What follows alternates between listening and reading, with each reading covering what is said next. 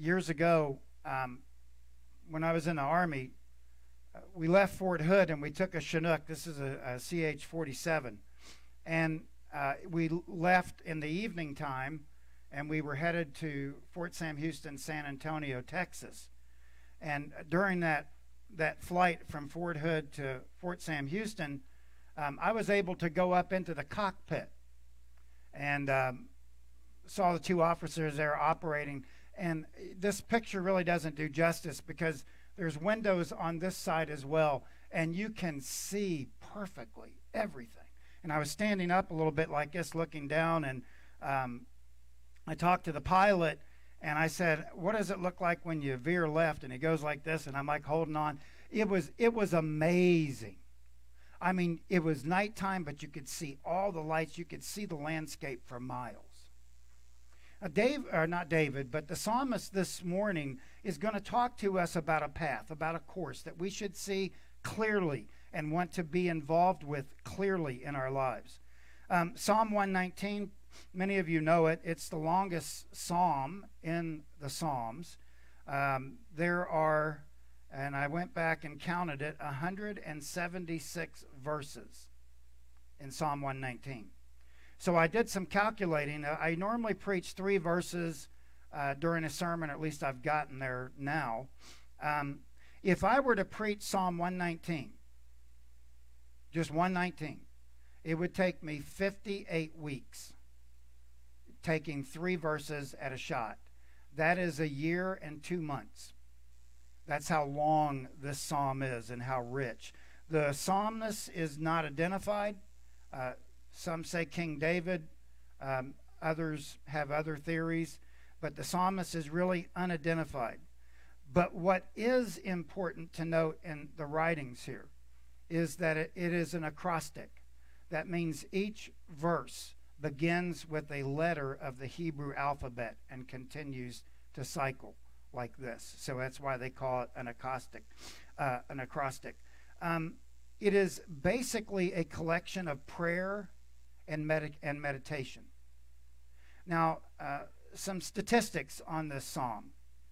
And I, I, went through and I didn't actually count all of them, I, I relied on other scholars. But um, the word law is used 25 times in Psalm 119. The word is used 20 times.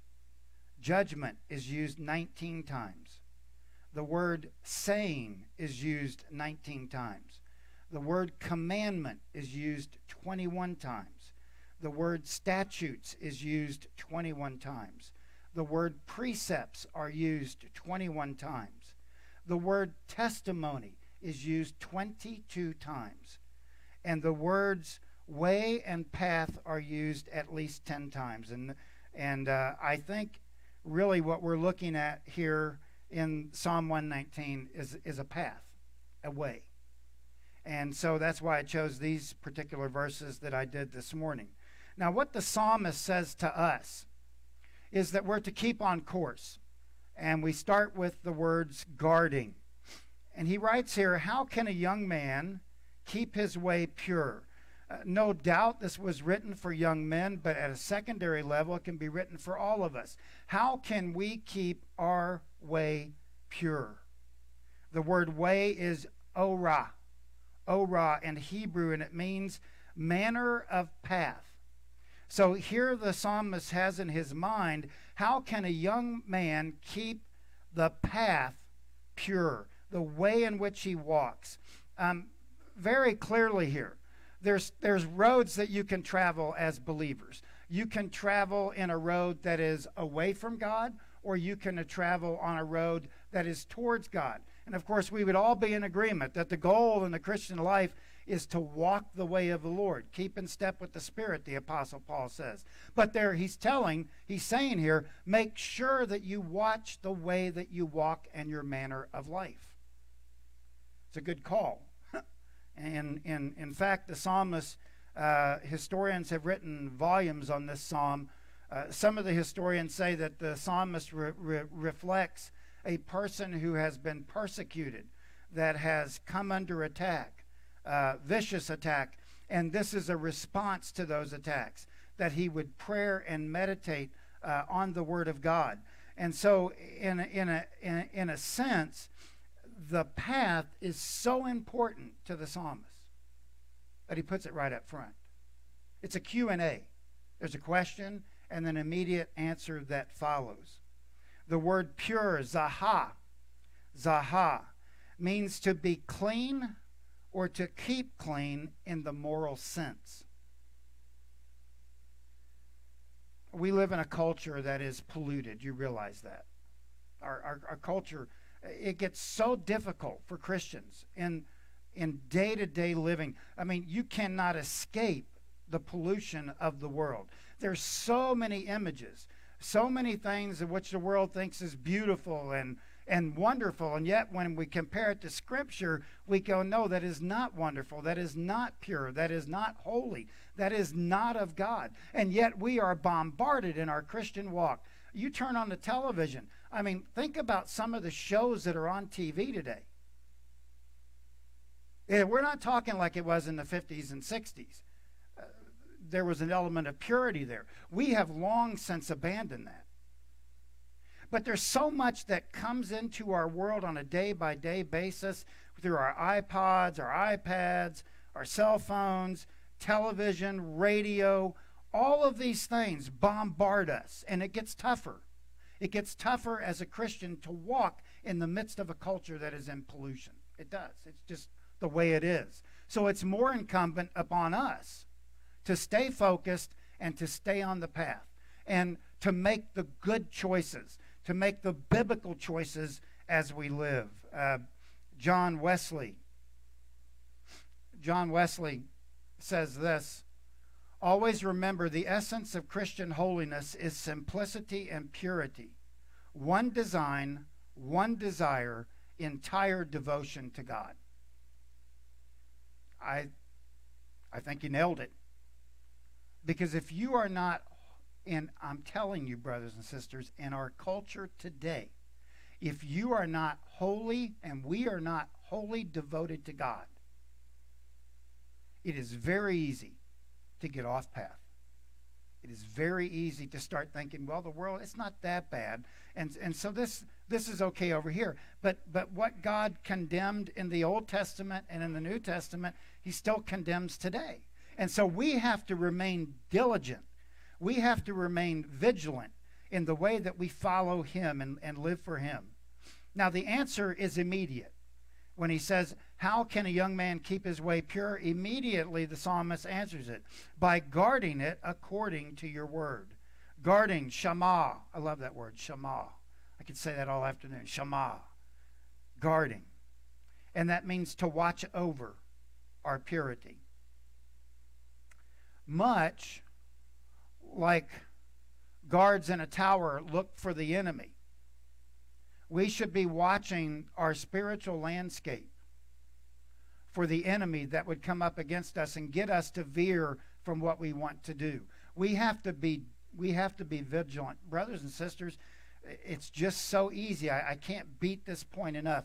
It is so easy for us to become entangled in this world when we realize what we're dealing with, we are dealing with an enemy that wants to knock us off track. Now, let me say this the enemy for a true believer can never take your salvation.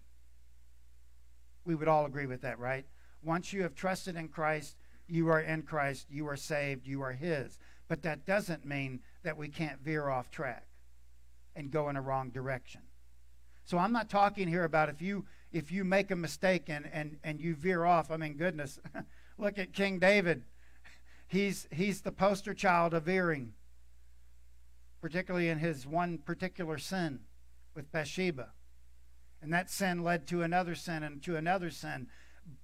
David knows about this. But it didn't mean that God abandoned David or pushed him away because he says to David, I will establish your throne forever because you are a man after my own heart. And he did in Jesus Christ establish that throne forever. So I'm not saying that if you make a mistake or you stumble or you sin or you or you crash and burn if you want to put it that way, God is still there with you. You just need to repent and get back on the path and follow him again. And so he says, by guarding it according to your word, davao, davao. And that is speech or communication or statement.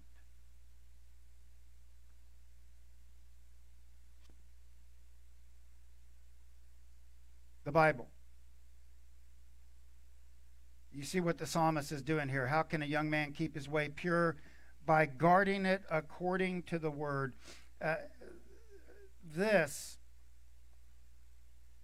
this is the most important protector we have of purity. So when we read the Word of God, we can look at the worldview and then we can look at God's view and say the world's view is wrong. God's view is right. Therefore, based on that, I will follow the Word of God. It's a decision that you make to follow the Word of God. And when we choose poorly, when we choose to do it the world's way, or even worse, our way, there are natural consequences that come out of that. And sometimes those consequences last a lifetime. And I've often heard this. Well, there's so many do's and don'ts in Scripture. God just is just a killjoy. No, no, no, no. God has put those protective parameters in your life to keep you safe from making mistakes. In 29 years of pastoral ministry, and I've heard a lot of people's stories, and I and I and I think how much of our stuff, how much of the stuff that we uh, deal with in our lives today were based on poor choices had, and then they say, I wonder why God put this on me. And then when you start listening to the person, you realize God didn't put this on you. You did it yourself. You, you, you did it. You did it yourself. It is not God's responsibility to live your life. You're to live your life with through the power and presence of the Holy Spirit and you are to do it the way He wants you to do it. And it's not because God wants to zap your joy. In fact, there's no greater joy in this life than following God because you know that you are walking with Him and that the relationship is there. It's when we go our own way. Brothers and sisters, I'm telling you, if there are some mistakes that will plague you the rest of your life, you say, well, that's pretty harsh. Well, he's talking here about purity. Purity means a life that is wholesome before God, and that's that's the goal of the Christian life. I know. We all mess up. We all stumble. We all fall. That should be a given. Well, maybe it shouldn't, but it is. It's just just just the way that it is. And I'll say this thank God we have the Holy Spirit. Thank God that when He came into our lives, Ephesians 1 13 and 14, that He sealed us until the day of redemption. Praise God. You know,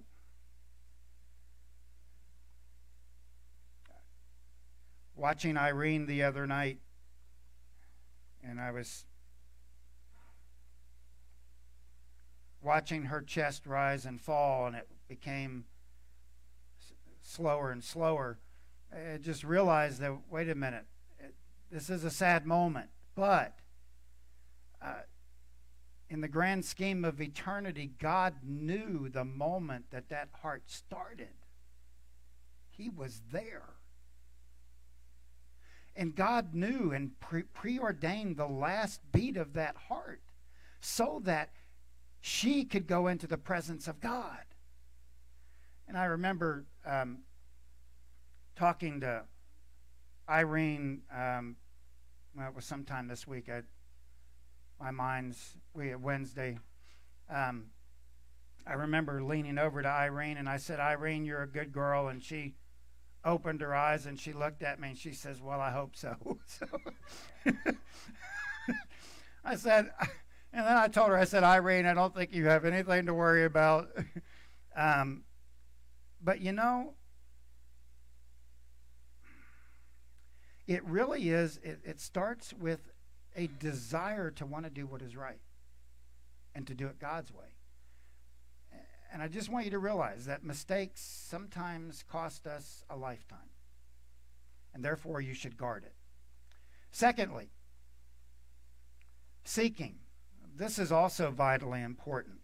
Now, the psalmist goes on to say this in verse 10 With my whole heart I will seek you. Whole heart, kol lave, kol lave, whole meaning entirety.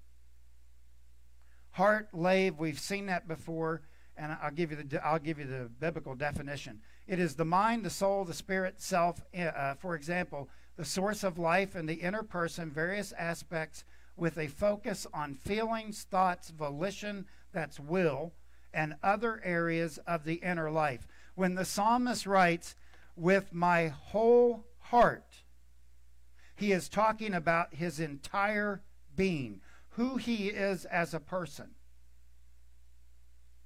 Well, what is that whole person doing? He says here very clearly, I will seek you.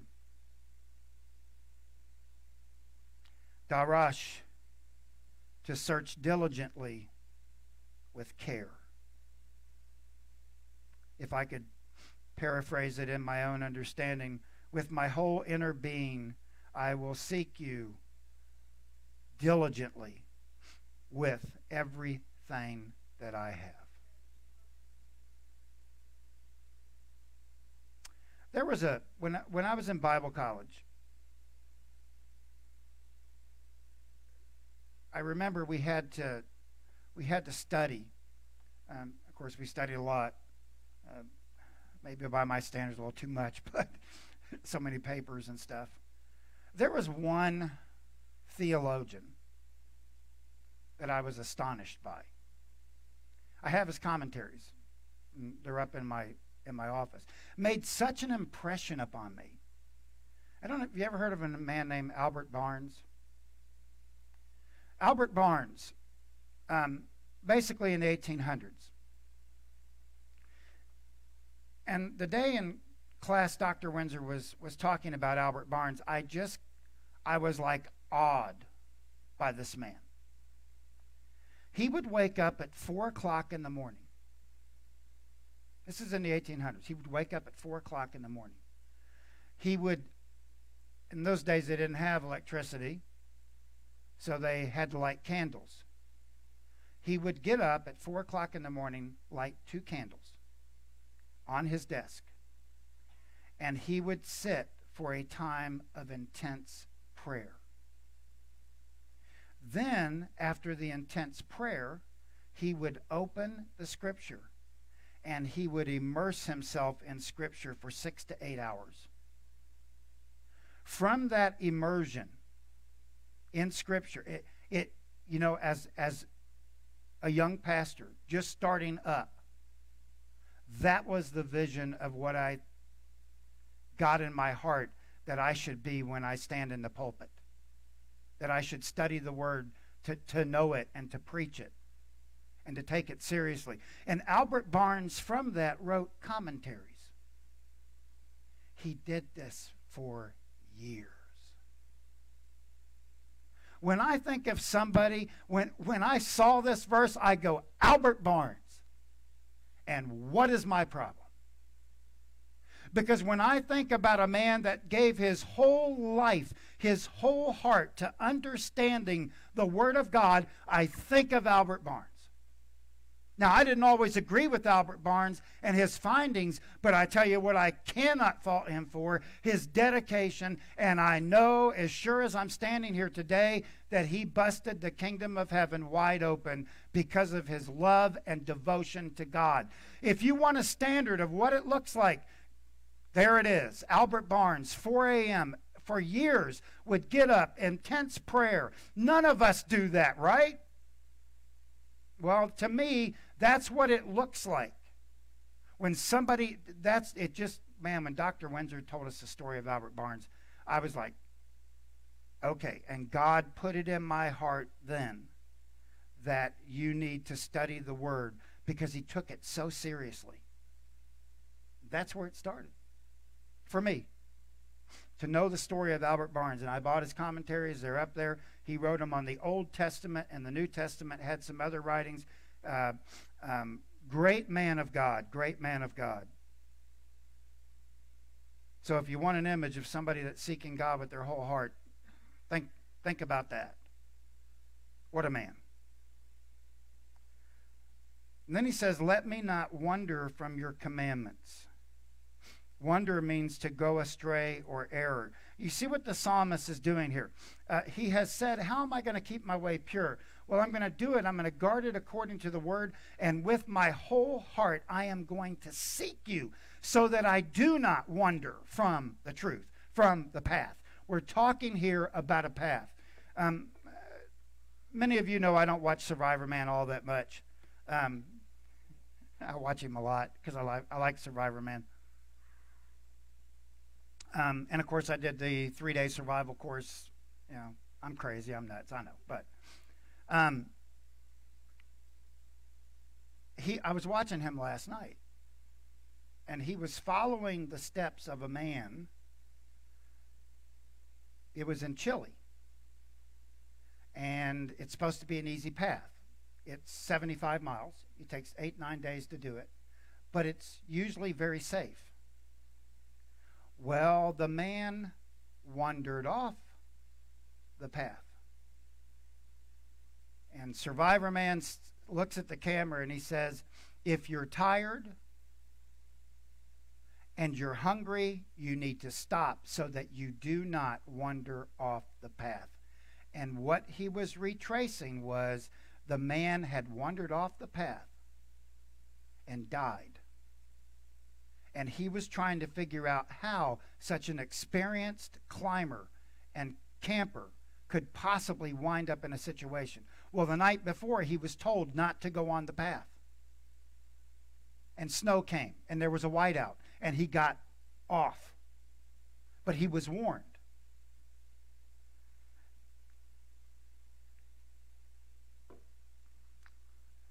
Look, if, if I could say this, God has given us commandments to protect us. He has given us His word to show us this is the way to live for me. If you want to know how to live for me, first of all, you have to get in here to know the way. It's good that you go to Sunday school class. It's good that you have Sunday school teachers. It's good that you have a preacher that preaches. Um, it's, it, it's good that you have a mother and father that, that, that, that showed you the Bible. But ultimately, you've got to own this. You've got to own it. I've got to own it. And when we get in the Word of God, we go, okay, well, I shouldn't do this. And I won't do it. And some decisions, unfortunately, can cost you even your life if you're not careful. So keep on course. You know, I one of the big one of the things I like to challenge you to do is just read read a chapter a day. I mean, just start there. Just read read a chapter a day. And I guarantee you God will speak. That's because true believers have the Holy Spirit living inside them. And as you read the scripture, God will speak to you. Uh, it, it's just do it. Nike says just do it. I'm telling you, just do it. Read the Bible and treasure the word. Not only do we keep on course, but we treasure the word. And you're thinking, why did Pastor Mike put meditation up there? Well, you'll see in a minute.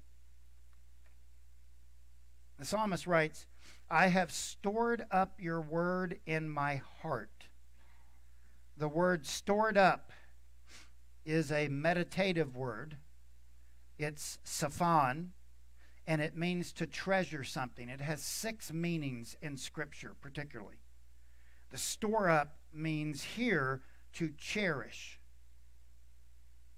or to treasure something. It's something that is of great value. A couple of weeks ago, we went to a Wycliffe Bible translators dinner. Um, one of the images out of this were people who were receiving a Bible in their own language for the first time. And there were all these hands reaching for that Bible. And when somebody would get that Bible, they would be smiling, they would be excited.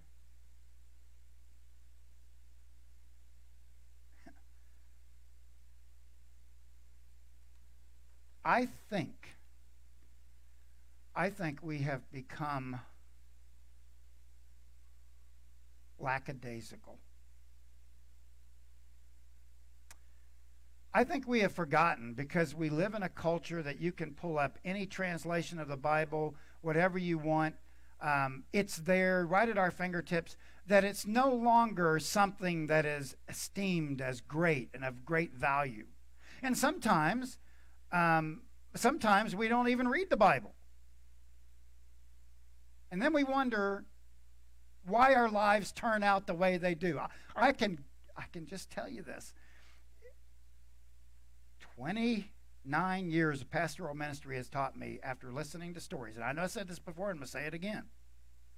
That when I listen to people's stories, I, what's usually absent is I was following Jesus. And we just, I don't know, I don't know, brothers and sisters maybe we've we've gotten to a point where we've become numb to the Bible. Or that it might make a good prop up if I just leave, you know, prop it up on the on the coffee table. And there's nothing wrong with that. Don't don't get me wrong. There's nothing wrong with that. But if that's the sum total of your biblical reading, there's a problem. You've got to be in this word every day. And to treasure it you know, I've got Bibles up there, and one of them that I treasure the most is from my grandmother. I don't use it for preaching, but sometimes I go back and I look at where she inscribed it to me.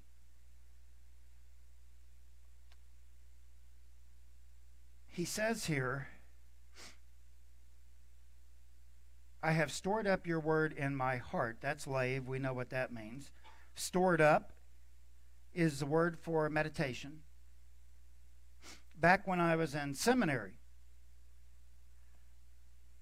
at Kansas City, one of the professors was teaching um, a course on reflective scriptures. And one day in class, and I know I've probably shared this with you before, but that's okay, I can share it again. Um, he said, One of the things we're going to try today is called med- meditation. And he said, What I want you to do is I want you to, and by the way, this was the verse. Um, this was the verse that he gave us. Thy word is a lamp unto your feet and a light unto your path. He said, I want everybody in the classroom to close their eyes and I want you to visualize that scripture.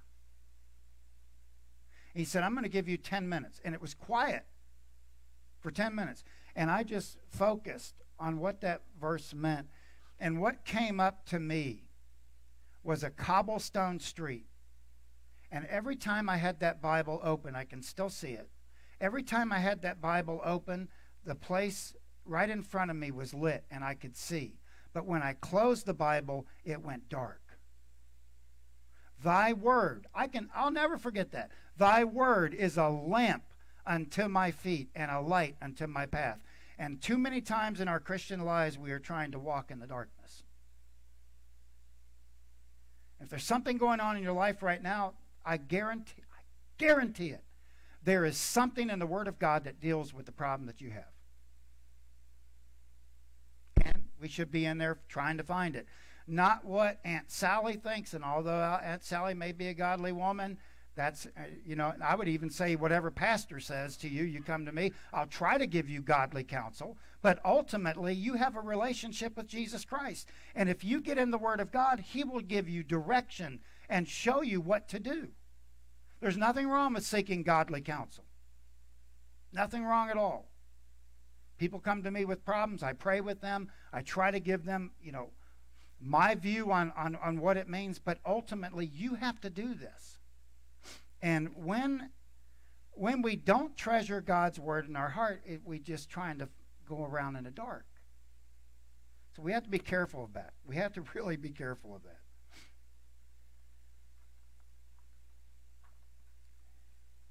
Keep on course. Treasure the word in your heart. And the, the purpose that the psalmist leads us to that. Generally, whenever you see the word that in Scripture, it always points to the purpose or reason for what he just said. So, I store up your word in my heart, and the purpose of that is that I might not sin against you. Hakah. You know what that word sin is? Hakah? It means to go the wrong direction. It means to miss the goal. It means to miss the mark.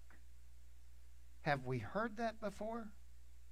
All have sinned and fall short of the glory of God? It sounds to me like the psalmist had a peek into Paul's writings.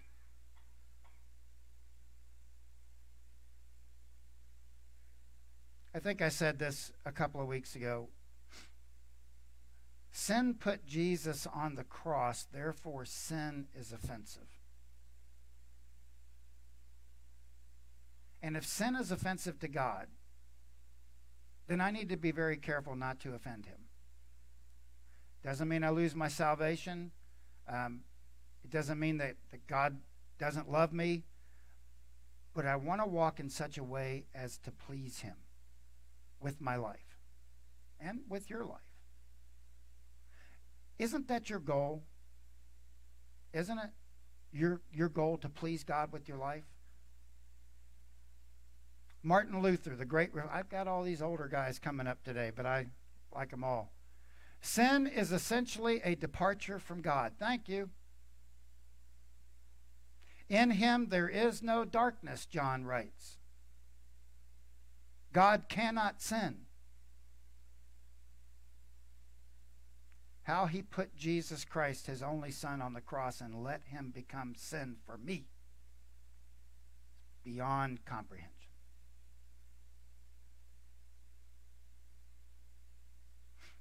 Share a story with you about a little boy who was playing baseball. Not this little boy, just representative of the story A little boy gets walks up to the plate. He looks out and he sees his dad in the audience. Little boy wants so badly to get a base hit for his dad. The first pitch comes, he swings and he misses. The second pitch, he decides to let it go. And it was inside, it was a ball.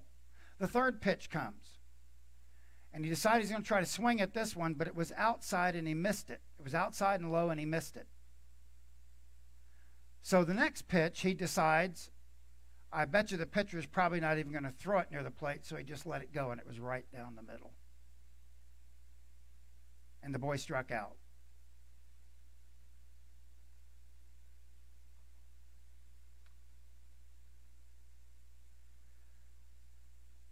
The boy holds his head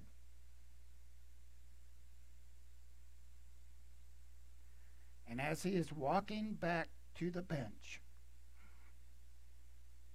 sees his father. And his father said, Because you gave it your best.